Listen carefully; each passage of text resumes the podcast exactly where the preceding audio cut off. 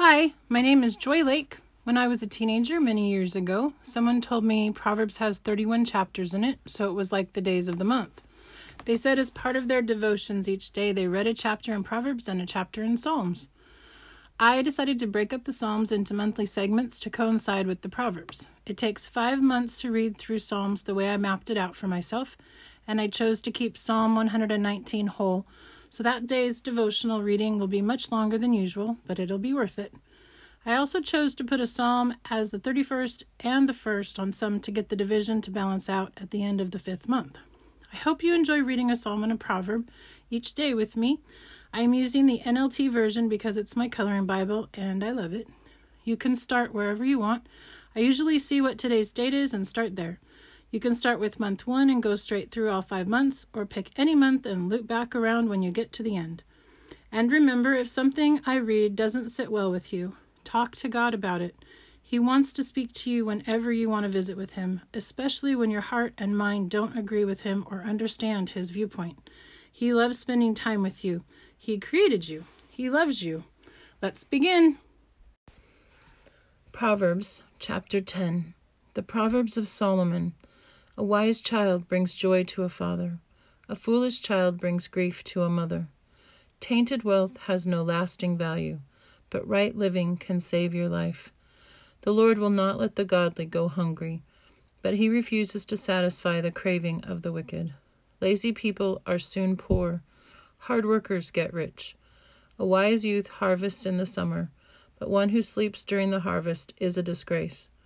The godly are showered with blessings. The words of the wicked conceal violent intentions. We have happy memories of the godly, but the name of a wicked person rots away. The wise are glad to be instructed, but babbling fools fall flat on their faces. People with integrity walk safely, but those who follow crooked paths will be exposed. People who wink at wrong cause trouble, but a bold reproof promotes peace. The words of the godly are a life giving fountain. The words of the wicked conceal violent intentions. Hatred stirs up quarrels, but love makes up for all offenses.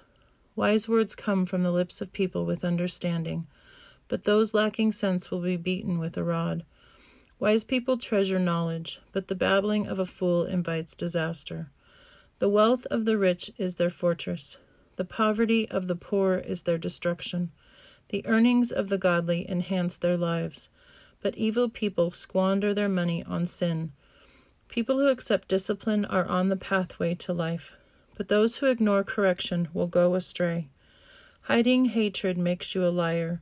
Slandering others makes you a fool. Too much talk leads to sin. Be sensible and keep your mouth shut. The words of the godly are like sterling silver. The heart of a fool is worthless. The words of the godly encourage many but fools are destroyed by their lack of common sense.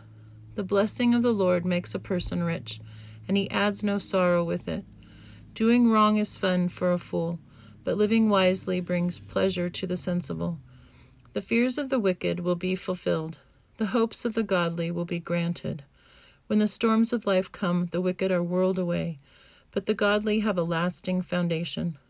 Lazy people irritate their employers like vinegar to the teeth or smoke in the eyes. Fear of the Lord lengthens one's life, but the years of the wicked are cut short. The hopes of the godly result in happiness, but the expectations of the wicked come to nothing. The way of the Lord is a stronghold to those with integrity, but it destroys the wicked. The godly will never be disturbed, but the wicked will be removed from the land. The mouth of the godly person gives wise advice, but the tongue that deceives will be cut off. The lips of the godly speak helpful words, but the mouth of the wicked speaks perverse words. Psalm chapter 10 O Lord, why do you stand so far away? Why do you hide when I am in trouble? The wicked arrogantly hunt down the poor. Let them be caught in the evil they plan for others. For they brag about their evil desires. They praise the greedy and curse the Lord. The wicked are too proud to seek God. They seem to think that God is dead. Yet they succeed in everything they do. They do not see your punishment awaiting them. They sneer at all their enemies. They think nothing bad will ever happen to us. We will be free of trouble forever. Their mouths are full of cursing, lies, and threats. Trouble and evil are on the tips of their tongues. They lurk in ambush in the villages, waiting to murder innocent people. They are always searching for helpless victims. Like lions crouched in hiding, they wait to pounce on the helpless. Like hunters, they capture the helpless and drag them away in nets. Their helpless victims are crushed. They fall beneath the strength of the wicked. The wicked think God isn't watching us. He has closed his eyes and won't even see what we do. Arise, O Lord, punish the wicked, O God. Do not ignore the helpless. Why do the wicked get away with despising God? They think God will never call us to account. But you see the trouble and grief they cause. You take note of it and punish them. The helpless put their trust in you. You defend the orphans.